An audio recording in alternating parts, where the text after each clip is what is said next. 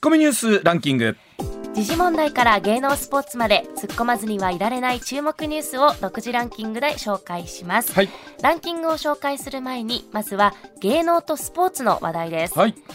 落語家の六代桂文枝さんが7月に行われる落語家55周年記念独演会で、うん。ゲストの西川きよしさんと漫才を披露する意向を明かしました。すごいですよね、はい。えー文枝師匠と清志師匠がツートップで漫才されるということで、なんか記事を読んでると、はい。えー沖縄国際映画祭でお二人で、えーこの掛け合いをした時に非常に楽しかったのでもっとしっかりネタを作ってやりたいねなんてお話があったのが、どうやら現実になりそうということで。まあ、どんな漫才を見せていただけるのか楽しみでございます。はい女子テニスの大坂なおみ選手が次世代のアスリートを支援するために、ん。マネジメント会社を設立すると発表しました、はい。まあ、あのこれもあのアスリート支援もちろんそうですし、はい。あの大坂なおみさんご承知の通りこう社会的にもねいろんなメッセージを発していらっしゃいますので、えーそういったことも含めて一人の実業家として、はい。いえーいろんな、えースポーツだけじゃなくて取り組んでいきたいということですからこちらも楽しみでございます。はい。はい。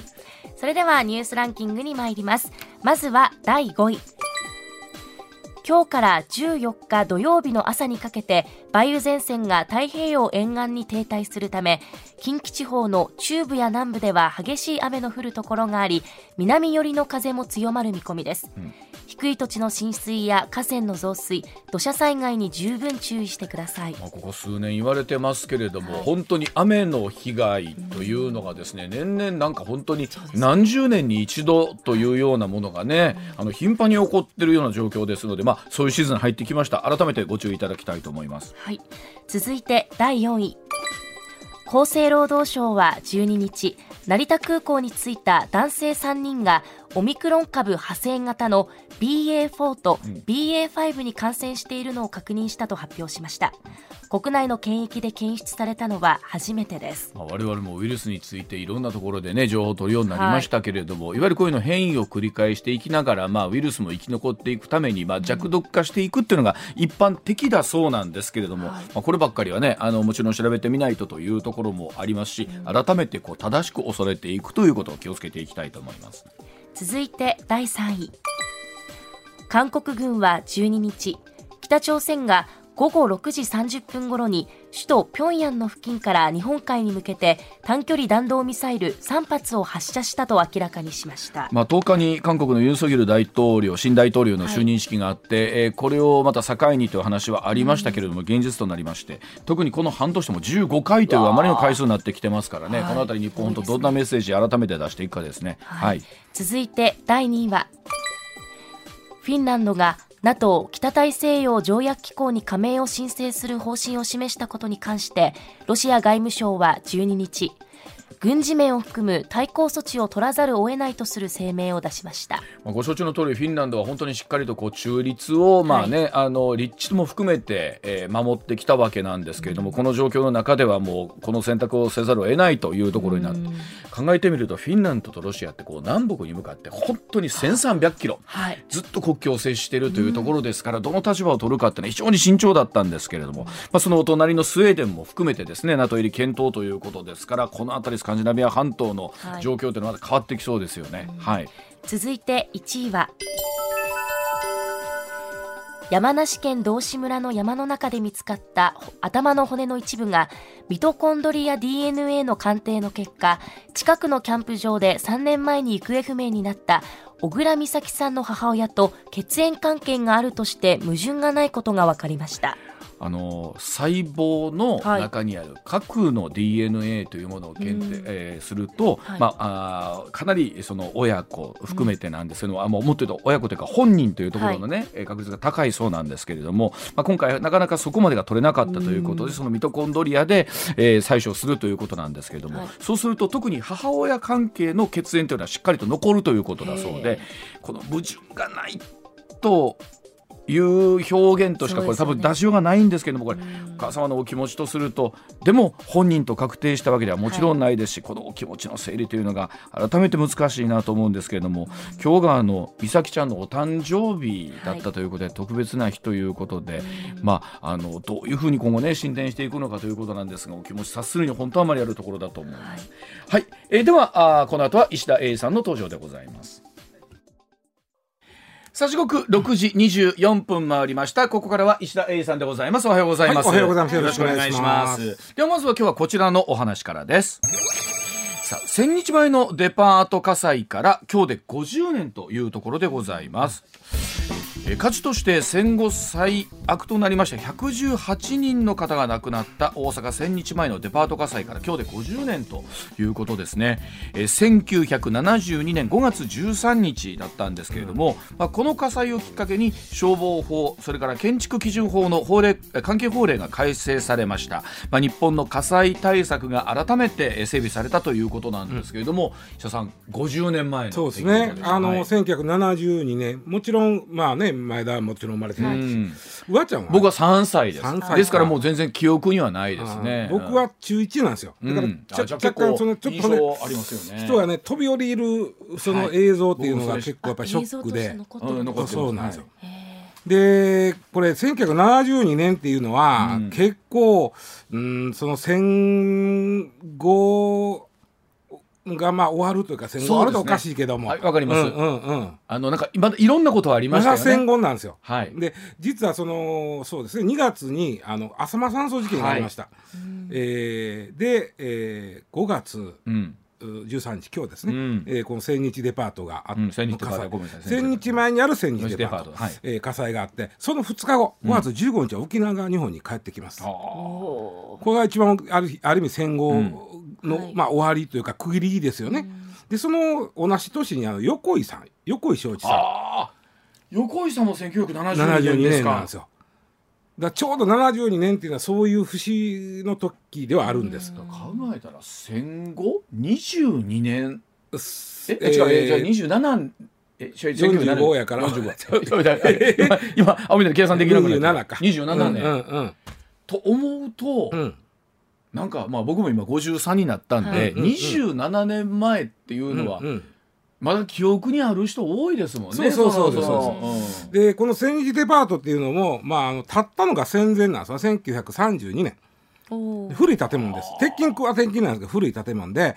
で、まあ、1階から7階までございます。はい。もともとはね大阪歌舞伎座として劇場、だこの時も劇場あったんですよ。3階へ分ー。上の方にねで、えーそれは工事中やったんですけど、そこは。改装中やったんですけど、1階からあー5階までは、まあ、スーパーとか、えーまあ、専門店街、まあ、地下にも食料品があって、はい。いやデパートですからね、で、えー6階がゲームセンター。ー。当時ゲームセンターありました。ありましたありました。70年でもうバリバリありました。あー70年頃はありました。うん。もうバリバリありました。で,、えーでその最上階の7階の一部がいわゆるキャバレあーあはい。ーキャバレー。まあキャバレーでもまあえっといわいわゆるアルバイトサロンという、うん。ちょっとあのお色気系のはいはいはい。風俗店やったんですね。で、えーこのお出荷がですね10時、えー27分、はえー出荷なんですけども、あうん。その時点で営業してたのはこの言ったら風俗店だけです。朝の10時にやってたの？いやいやいや夜夜夜あ夜の10時ね。夜の10時。半夜のあーなるほ10ど。時夜の10時にはもうだから他みんなやってなくて、この風俗店だけがやってました。うん。で3階のですね、えースーパーの布団売り場から、はいみたいですえー発火。これはおそらく工事か工事してたんですよ、電気工事、その日の不始末やろうとうん。言われてるんですけども、まあ、で、えー、20 10時27分夜ですね、22時27分に出火したました。で電気工事をしていた関係者がですね、まあ、気がついたのがそこから5分後。22時32分。は頃なんでこの気がついた人は消火器探したり、えー火災報知器を押したりしました。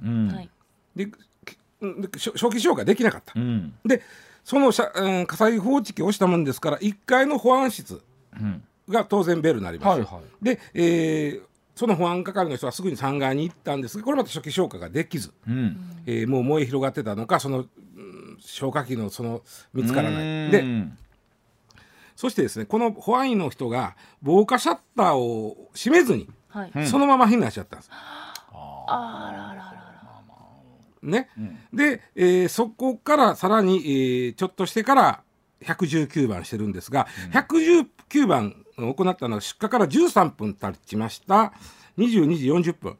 だから布団がくすぶり出して気が付くのが23分かかって、うん。でそこからあーまたあー10分ぐらいしてからうん。えー火災報知、はい。あ火災報知器がなったもんやから119番してる。うん110番してる。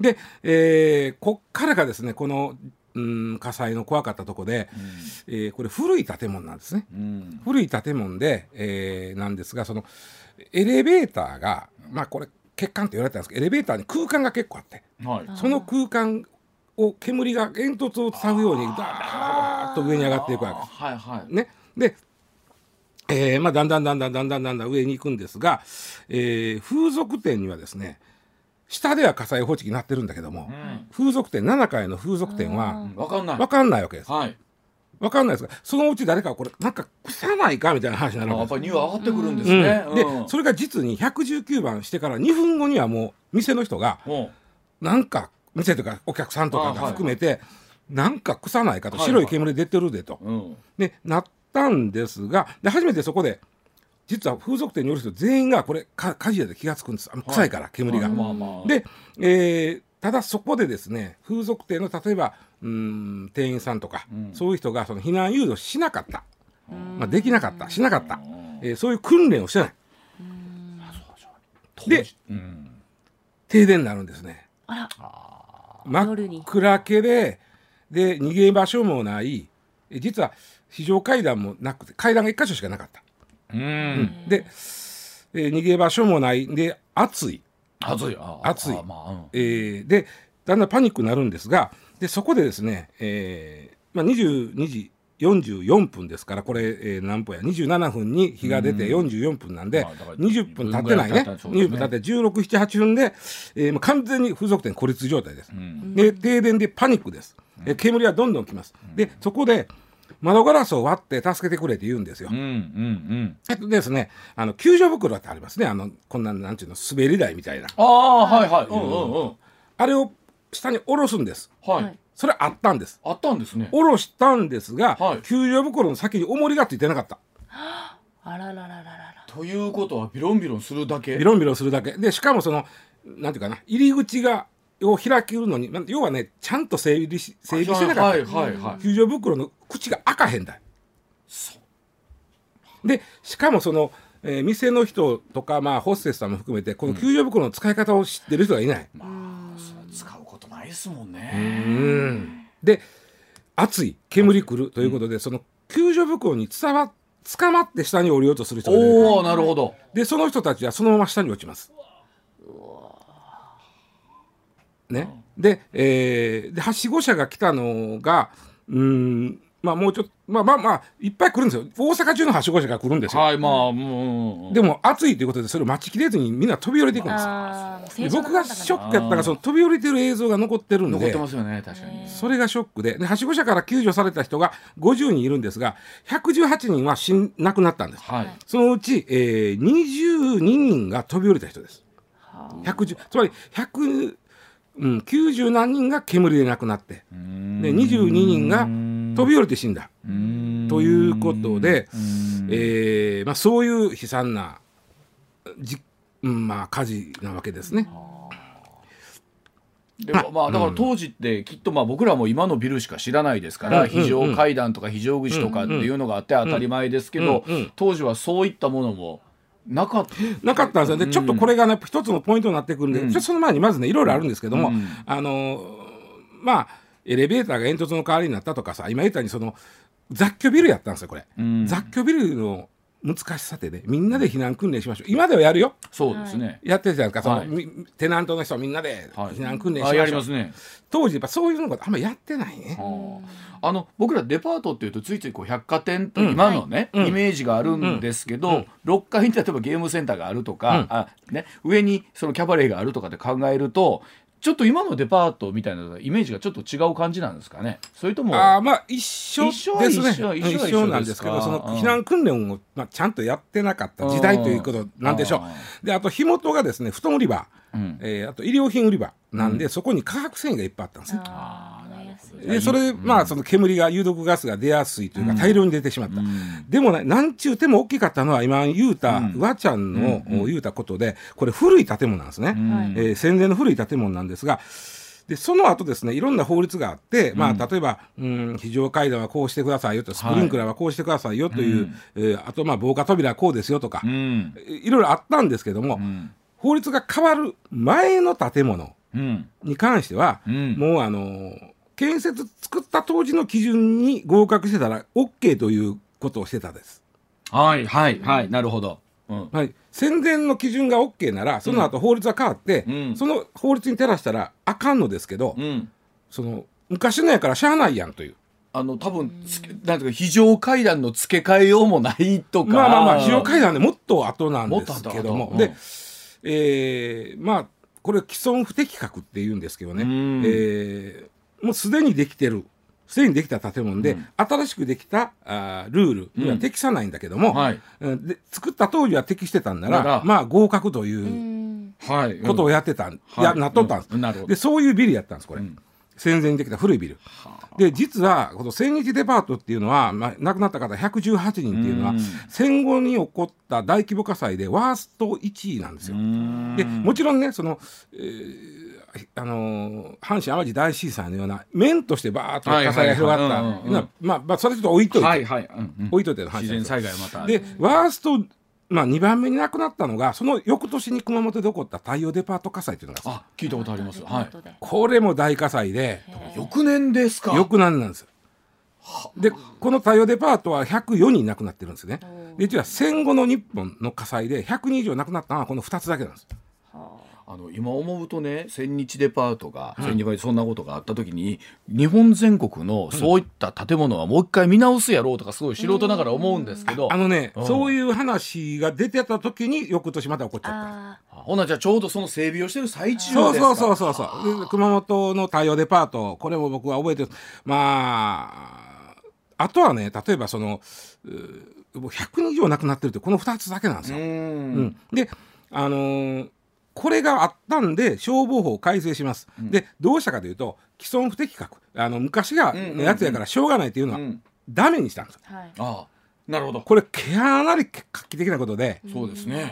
うん。うん。あのふまあ、不訴求訴求とか言うんですけど、はい。昔建てたものは遡って適用しないと不訴求って言い方するんですけど、うん。うん。あの遡って適用する。訴求ということでかなり画期的なことをしたんです。うん。でいうとだからつそれこそ作り直さなあかんとかなんかすぐそれがねさすがに作り直すのは無理なんで、うん。すぐにやったことは例えば火災報知器をのつつをつけることとか、はいはい。あとほら避難誘導灯いた緑のやつあれありますあります。あれがあの例えば停電になってもあれはつくようになってますよ。やってます。うん。ああいうのをちゃんとしましょうよとか。あとまあ避難器具をまあちゃんと、いあのみんなでこう使えるようにしといてくださいねとか、うん。そういうことをお訴求したんです。古い建物にも。うん。訴求して、まあ、それが、まあ、あのきっかけになったのはこの千日デパートと千日デパートと太陽デパート。2つのデパートの火災やったんですけどね。うんうんで、えー問題はですね、まあ、その後のことなんです。考えていくとね、えっと、戦後主な大規模火災ワースト1位2位がこれこれやと言いましたけども、はいはい。えー5位に入っているのがですね、えー千えー2001年のお歌舞伎町雑居ビル火災。ああはいはいありましたね。これ亡くなったのは44人の方亡くなってるんですけどね。44人ですか。えーこれはビルが古いとかうんぬんとかいうよりも、はい。まずここも雑居ビルの悪いとこで誰も避難誘導してないんです。あまあまあ。そしてね非常階段に荷物いっぱいみんな置いててそこで逃げられなかったんですあれ。であれもちょっとこの千日デパートに似てるんですが上のお風俗店とか、ん。麻雀店とかの方で被害出たりしてもう一回逃げられなかった。まあまあそういうことですね。うん。でこれも一酸化炭素中毒でみんな亡くなってるんですけどもうん。あとねひどかったの。この歌舞伎町の雑居ビル火災ひどかったのは、自動火災報知器はついてたんです。はい。ついてたんですが、あんまりにも誤作動が多いから電気切ってたこれはひどい。ーいやいつもで運用者なそうですよね。まあ大丈夫やろうみたいなのがあったりするんですよね。で、えーまあ従業員の方本来やったら従業員が先導してね皆さんこう逃げ出してやらなあかんと。我先に逃げ出しちゃった、まあ、これも千日デパートと一緒なんですよ。だから千日デパートの教訓が全く生きてないくってワースト5位になっちゃったのが歌舞伎町雑居ビルなんですね。でちょっとこれはあのあれなんですがあのー去年起こった西梅田の心療内科の、はいはいこれは放火事件なんでそうですね。えー全くそのそこはちょっと原因は別なんですけど、うんうんうんえーこれもね実はワーストで言うとねき9番目になっちゃうんですね。27人亡くなってるのは。火事って怖いな。これでね梅田のこの西梅田のクリニック火災ではねその火そのものは通報から30分も経たんうちに消えてるんです、はいはい。うん。消えてるんです、んででもほとんどみんな逃げれなくて、ん。中で亡くなってはい。煙でね。一酸化炭素中ここでねちょっと問題になるのはこのビルは1970年に完成あれで案外古いんですよ。あの8階建てなんですよ、そうね1970年に建てられたビルなんですけども、うーん大阪市消防局によるとその2019年の検査では別にあの防火上の不備は確認されてない。うん。あのビルはね。うんうんうん。で法令上のただ法令上スプリンクラーの設置義務はない。そういうお話でしたね確かね。大きさとかねうん。あるんですよ。うん。で、えーあのあとね建ってしもたビルにスプリンクラーつけんのってね、いやーそうでしょう。まあまあ大変なんですますわ。建ってしもたビルって。もっと大変なのが、あのー実は建築基準法さっき言ったのはあの消防法とかの、あのーうん。ことなんですよ、うん。あの避難灯とか、ん火災報知器、で建築基準法は6階以上の建物は、ん。建てる場合は、うん。地上につながる階段は必ず2つ以上作らなきゃほうほうほう。はいはい。つまり普通まあ分かりやすく言うと普通の階段と非常階階段段を作らなあかんとなってるんですが、これがですね、えー、74年にできた。うん。で70年に建てられたあの西目のビルは、それこそ不訴求というかそのいわゆる訴求しない。訴求しない義務付けはまだいかない。まあ古い建物でしょう。だってさ古い建物でそこからまたもっぺん階段1個つけるってさいやーそうやと思います。めちゃくちゃ大変じゃないですか。いや大変。やと思だからいまあできたらっていう感じなんですね。うん。あのそうですね。構造上とかいろんな問題が出てくるでしょうかそうらですね。でだから70年経ってたんであのビルは74年にできたその2つ以上階段つけなさいというのは適用されてないですね。だからその訴求不訴求の問題がやっぱりそのものすごいお金かかる。うん階段をもう一個作るとか、うん。えースプリンクラーもその、そうですね。まあ、ちょっとはあれ7 8階か。8階全部にこうバサッと行くようにするとか、でもそんなビルじゃあまだ日本中にめちゃくちゃもう満タン満タンにあるってことですよね。満タンに残ってます。で確かにね階段がい例えばどっちがあったらだいぶ違った、階段が1箇所しかないビルは必ずスプリンクラーつけなあかん、うんうんうん。とかやったらまた少し違そうったんですよ状況違うでしょうね。西村の件に関してもね、うんうん違ったんですがオーナーがそうお金ないとなったらね、うん。これどうなんですか？例えば動きとしてとか、まあ、こういうのがついた時に、まあ、と当然まあ行政なりの方とすると、うん。できるだけいろんなものつけてほしいとは当然思うじゃないですか、うんうんうん政府そういう動きみたいなのってこうないな。あのーまあもし動きが今後出てくるとしたら、ん。安く融資するからつけなさいよ。もしくはもう無利子でもいいからそうですね。つけなさいよと。そうでもせえへんかったらね、うん、そしたら初めてオーナーの人もまあほんだら階段がちょっと無理かもしれんのでだって、もう例えばビルももう横にビルあるからもう階段作られへんじゃん。ああるでしょ？そういうケースあると思うんですよ、前にそんな非常階段作られへんし。うん、はい。えーそしたら、まあ、非常階段作られへんからちょっとあの性能のいいスプリンクラーつけようかとした時にお金がかかる、ん。それに対してこうなん何かしらの、まあ、女性なり何があるというと動きがあるかもしれんけどまだちょっとその話は課題として残ってる感じかな。あの僕はあのホテルニュージャパンの火事、うん。あれが中学生ぐらいだったと思うんですけど、はい。中学生ぐらいでしたけど、あれはすごくそれでとすごい印象に残ってます。あのーあれが82年僕大学生の時なんですけど82年間うん。えーっとワーストで言うと7位になるんです。あれで変な言い方ですけどどれぐらいの犠牲者の方えっと、33人。えーで実はねその前に僕が大学生の時にもう一つ、えー栃木県の川路プリンスホテル。これあのいわゆるあの西武プリンスは何の関係もない、はいはい。川路プリンスホテルの火災のがあって、うん。うんえーこれは1980年なんです。はい。で今度これがワースト4位で45人亡くなってるんですがこの1位ワースト1位にはデパートなんです、うん。でところがその80年代入る頃は実はホテルの火災でみんな結構そうですね。でそこの不備が問題になってあのマルテキマークっていうのができたのがそうでした。これきっかけなんです、はい。マルテキマークを取ってる、うん。ホテルはまあちゃんと一応やってますよと。やってますよっていう、いやーあの今毎日新聞にね手元に、あの翌朝の、えーヘリコプターからの映像が出てるんですけれども、まあ、当然それ夜の10時30分の火災ですから、朝になってもまだねずっと煙が残ったままということなんですけど考えたらこのビルの上からお飛ばなきゃいけ飛び降りなきゃいけなかったってことを考7えたらすっもんね。まあ暑いんでしょうね。あー。ででも当然落ちて助助かった人もいてる。あのおアーケードに飛び降りて助アーケードなんですけど突き破って下降り落ちちゃうじゃないですか。それでも。まあ、でもそうやって思うと改めてこのこういうことを教訓にしてこう我々も避難経路だったりとか、うんうんうん。ホテルとか行ったら必ず確認してくださいねってあるじゃないですか。あとほんでやっぱりこういう既存不適格のビルがやっぱり3万も4万もあると残ってるとなったら、ちょっとただこっちとしてはね階段2箇所あるか1箇所なんか分からんですよ。ね。わかる。でしょそこまで、んうんいだからちょっとまあビルの管理の方でなんとかちょっとしてもらえたらと思うんですけど、ねわかりました。はい、では続いてでございます。時刻まもなく6時45分になります。さあ、果たして今年の梅雨入りはいつなんでしょうかというお話でございます。えー東シナ海に停滞していた梅雨前線11日夜低気圧が発生いたしまして西日本から東海関東では14日これ明日にかけて大雨の恐れがあります土砂災害河川の増水に警戒必要でございますまた日本気象協会が発表した最新の梅雨入り予想によりますと九州から東北では今年の梅雨入り平年より早い見込みで九州南部で5月27日頃近畿は6月3日頃と予想されております、えー前田さんは北海道生まれなんで、はい。えー大学で初めて東京出た時に梅雨というものを経験したと思うんですけど、そうです。えーやっぱしちょっとメールどう？あもうムッシムシでうん。髪の毛のケアがすごく大変だったそっちか。思い出がそっちかい。そっちか。い。えはい。北海道の方ってさ本当に梅雨はないんですよね。ないんですけど、まだね。うん。はい、でも雨っぽい期間は続くんです。でもまあ僕らみたいに、えー梅雨入りしたと思われます、はい。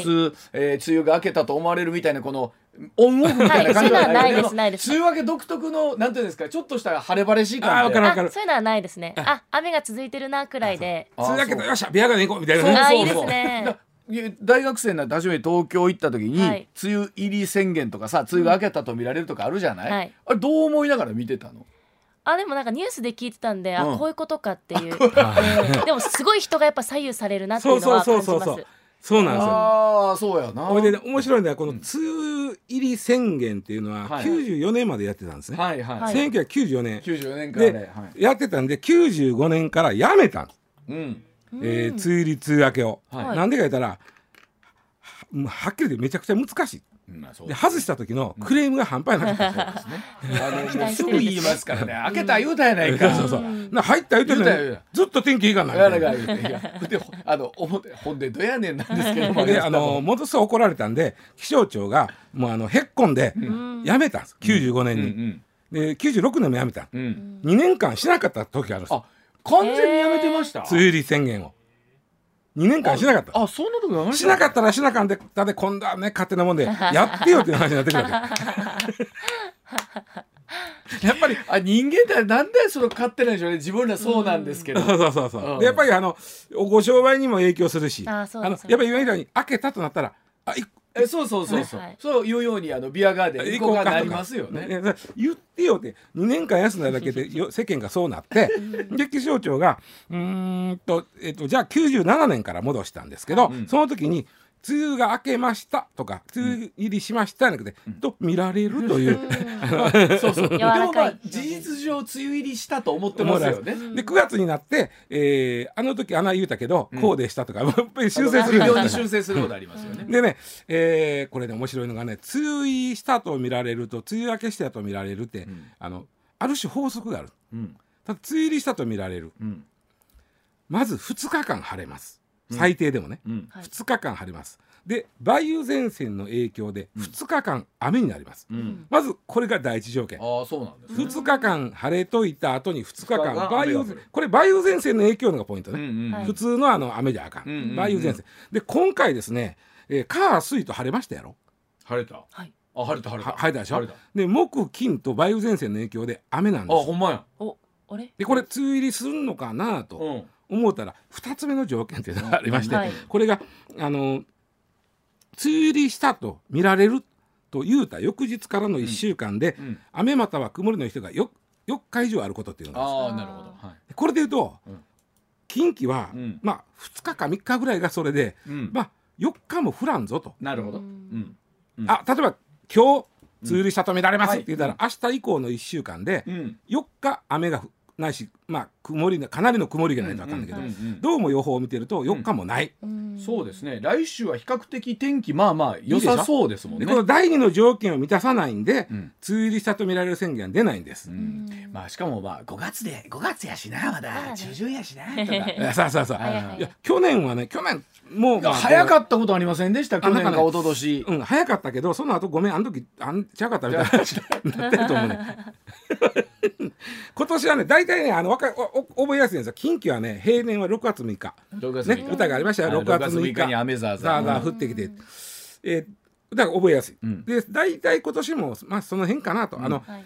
えー気象協会は6月3日頃言ってるし、ウェザーニュースは6月上旬って言ってるんで、やっぱりそうなると、うん。まあ大体平年並みかなと。そうですね。いう感じなんです、うんだから、まあ今週はまだこれ何日今日、えー、13日でしょ、13うん。まだ2週間くらいはまあないやろうなとうんうん。いう感じ、でもなんかこう雨っぽいなみたいなのはありますよね、はいなんかもういよいよ近づいてきたなみたいなのは。気持ちの準備はできますね。これ、そう。うん梅雨明けがね今言ったの逆なんです、うん。雨が2日降って なるほど。晴れが2日あってでそこから明けましたと見られるって言ってから1週間に晴れが4日以上あることなんです、ほどあの昔の梅雨明けってなんかはい。それでイメージですけど、雨がドワーッと降ってね、これが最後の雨でこれで梅雨明けやみたいななんか分かりやすいのがありませんでした？そうそうそうそうそう、んん。よう言うたんがその梅雨入り宣言したら晴れるなっていうそうそうあるんですあるよう言うたんです。あの今で当時さんがようなんか悩んでもうねましたよね。あの人かわいそうやったで、はい。ほんまに。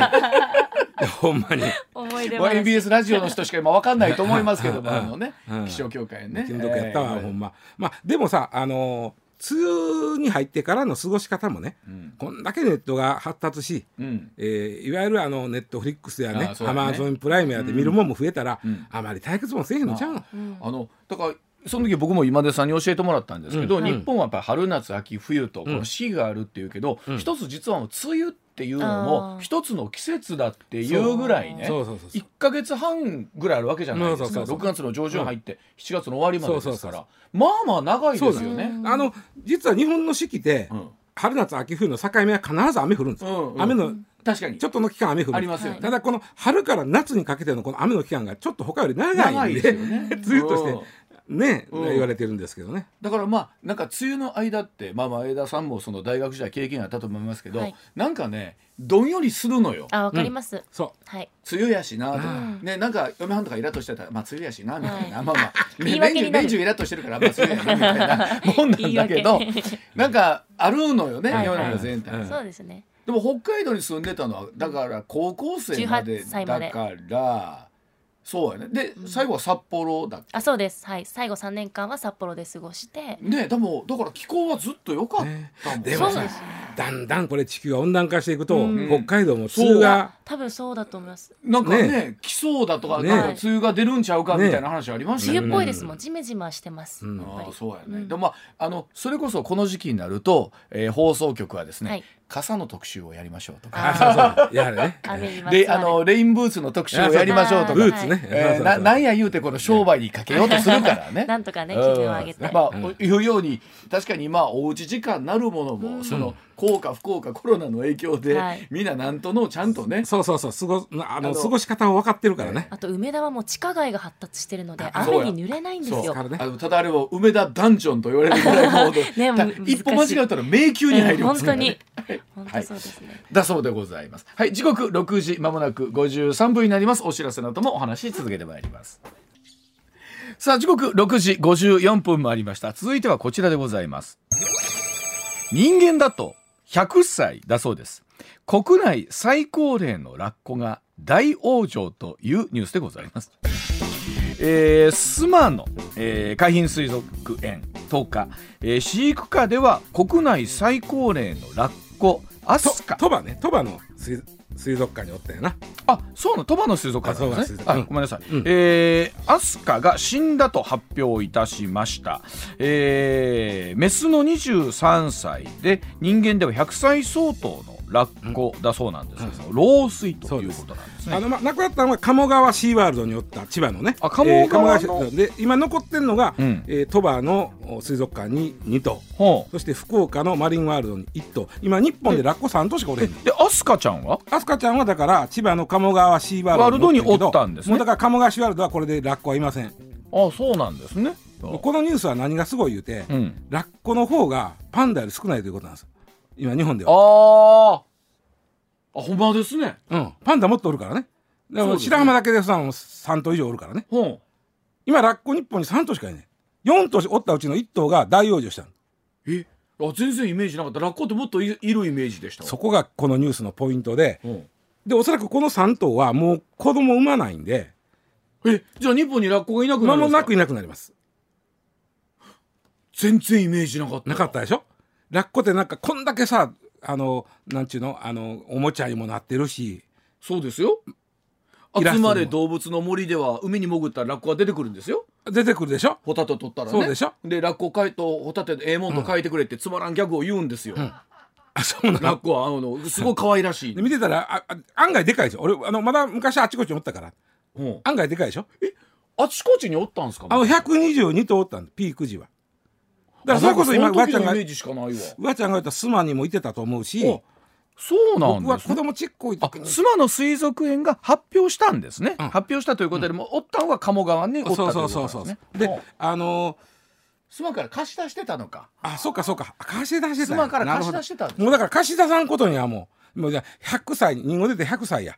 100歳にもなって貸し出されてあっちこっち行ったりこっち行ったりあそうほんな100歳でそんな移動させられたらかなんですねまあまあしゃけど大事にしてもらったんやろうけどね。う。んまあ大養生ですから老衰ですからこんなもうんこれであの実は94年がピークなんです。日本のラッコはう。んその時は122頭いました。えそんなにおったんですよねだから。おっただから僕見たもん。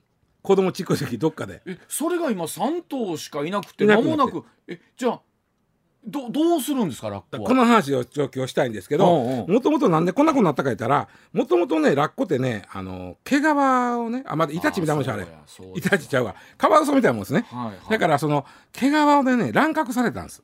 はでそもそもがめちゃくちゃ個体が減ってたんです。あはあ。でそこに持ってきてあのアメリカのアラスカ沖でタンカーが座礁して重油が漏れたことあったでしょ。ありましたで重油が漏れてラッコが油だらけになるよってんあなんか映像で見ましたね。あったでしょ、はいうん。でねラッコってね、あのまあ、アシカとかオットセイなんかに比べたら、うん。皮下脂肪がすごい少ない。うん。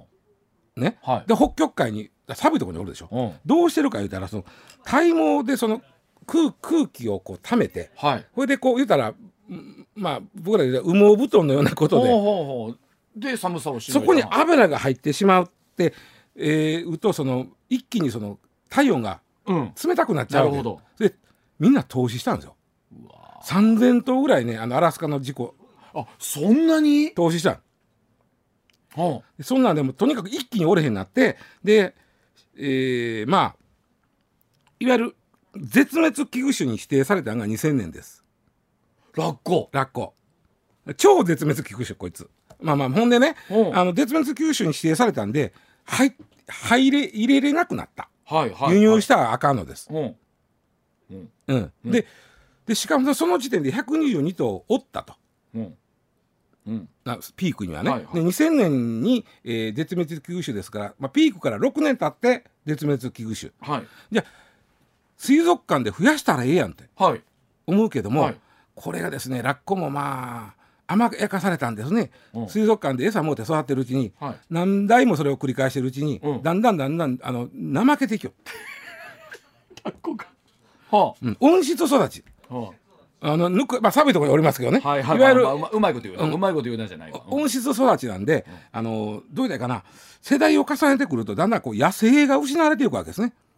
それでも生殖本能みたいなのはあるんじゃないですか？それがね衰えていくんでて。生殖せえへんなんでてそんなことあるんですね、生き物で。うん。でた例えばあの今言った鳥羽水族園ね、はい。あの今あと唯一2頭女はここだけなんですけど。鳥羽、うん。鳥羽。2004年以降生まれてない、で今産んのももう高齢やからうもう無理。あそう、うん。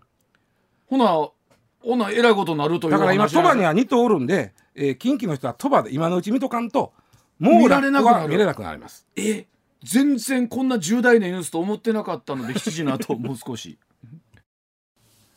7時の時報の後に言うのもどうかと思いますけれども僕の周りで60過ぎて現役感たっぷりの人よさんいますよ。俺俺も知俺も知ってるよ。でしょ？その人ラッコにはそれがなくなっちゃったんでラッコはももうあのは要は交尾をしょうらんらしいですやっぱおずっとやっぱ温室育ちになそうると。そう餌もらえるし。うんやれやれってなもんで。でそれがその急になるんやなくてこう世代をあそうか。重ねていく。それこそ白浜のね、うん。パンダってはい。なんかあいつはすごいよ。すごいじゃないですか、あのお父さんすごいよ。で彼らだってでもなんて温室育ちじゃないですけど大事に育ててもうてあるでしょ？のお父さんがすごいじゃないですか。でもやっぱパンダ長生きやかいらなや豊かってそうか。あ今回死んだあの人間で言うと100歳やっ100歳ってたラッコって23歳なんですよ。よだから20年生きたら相当長生きなんですそうか。ということはほとんどどうなんですか？10年ちょっとぐらいでなく死んだからうもうあの鳥羽ももうたとえ今交尾したとしてもその生殖能力がもうないのよ。もう年いってるから。あのほら。よく今ねあのワンちゃんの寿命も長なってきたとは言うても、うんうんうん15年とか備え言いません、そうですね。20年は生きないでしょ？今今言った三重県の鳥羽に2頭、うん。で福岡県に1頭の日本に3頭しかラッコいませんから、その、えー絶滅危惧種に入ってるからもうよそから入ってくる分入無理ない無理、うん。で今日言いたいのはなんでこの話を金曜にしたかというと前田さんがおる日にどうしてもしたくて、はい。実は野生のラッコっていうのが北海道におるらしい。ああたまに出るのニュースで聞うんきまそう、はい。それがねうん。前田さんの生まれ故郷の別海町からうん。真南に真南に真南に下っていくんです。まあみんな見に下って下っていいくとったら海に出ますね。はい。そこにあるこれなんていうのかなき浜中町浜中町と浜中町。浜中町、うん浜中町の霧タップ岬とはいにえー。いうとこにどうも20頭ぐらいおるらしい。おあのおよかったよかった。それはうん。やっぱ取ってあきませんね。あかんあかんあかん。あかん。そうですよね。取ってあかんのあかんあかんあかんあかん。あかんのですよね。でどうもそれもあのー千島列島のあっちの方、うん。寒いとこ、はい。いわいわゆるあのロシアの、うん。これはもうロシアのいわゆるあの北方領土ではなくてロシアの領土はいの方、はいはいあそこにはようさんおんねんてまだ、要は寒いとこにおんねん。ああでちょっと増えすぎて餌の取り合いになって、うん。ここ餌ちょっとようさんで俺俺らちょっともうちょっと餌あるとこ行こうや言うて。で降りてきたんですか？泳いできよったんがこの浜中町に来よったラッコちゃうか言われてるで浜中町のラッコは、はい。あのすぐ見られるんですか？あー。あのつまりほらホレールウォッチングみたいにあー。結構船でわーっと行いやいやだってうなんちゅうの岸におるわけやからラッコなんて。あそうですよね。ほいでもともとね3頭ぐらいやったんが、うん。まあ、やっぱ増えてきよって。ここは野生やから増えよんねんへー。はああそうか。お、ほんなら浜中町はラッコの町として売り出したらいいかもしれません確かに。に今20頭ぐらいおんねんて。へえだからに日本は今23頭。野生20買われてる じゃあこれはますますもってええな北海道ツアーはいかがですね。別海町から。でへねこれ今うわちゃん言ってくれたこれ連れてこられへんのか。そうそうそう。でまあ基本あかんねん。あかんあかん。ねんけどやっぱり言うても野生なんで怪我したりね。うんあの生まれた赤ちゃんが親がこう育児放棄したりねはい。うん。あの捨てたりすることがあるんだって。はいはい。それをこうずっと見ててそれを保護するのはダメ、保護する。うん。で保護した保護した時に連れてこなあかん、でつ連れてきて保護して、まあ、野生やったやつやから、うん。まあ、急にその餌やっても食うかどうか分からへんから。あなるほど。まあ、ちょっとこううまいことを育てなあかうんんということで今言われてるのはまあその一連の流れを考えると、うん、今3頭おるうラッコがおれへんなったとしたら、はいはい。次見れんのは天あの水族園で、はいはい。20年後ぐらいちゃうかと言われてる。ええ。あほなもし来たら大ニュースですね。水族園にラッコが来だったらそうなんですてパンダより少ないねんから。いやーイメージなかったわ。もう少ない言うたらパンダとトキのイメージなんですけど、うん。トキも今ちょっとうん。ね、そうただラッコは、まあ、ちょっとまだあの見通しがあるのは北の方にはもっともっとおるやつがちょっと他に降りてきよるんで。そうそうまああのパンダと違ってさパンダは中国は俺は貸してんねんからみたいな、そうですね。向こうは勝手に向こうから来よるんで。あ のすみませんロシアとの外交で揉めることはないですか、ええ大丈夫ですか？降りすぎて困ってるんであー逆に向こうは向こうで。あよかったです、はい。えー今日はなんかすごい幅広いことを扱って気持ちの置きようをどうしていいかわからなかったりするんですがはいだそうでございます、えー。あ石田さん今日は1986年のネタですから。あ86年というと石田さんも。もう入社してますね。そうです そうでございます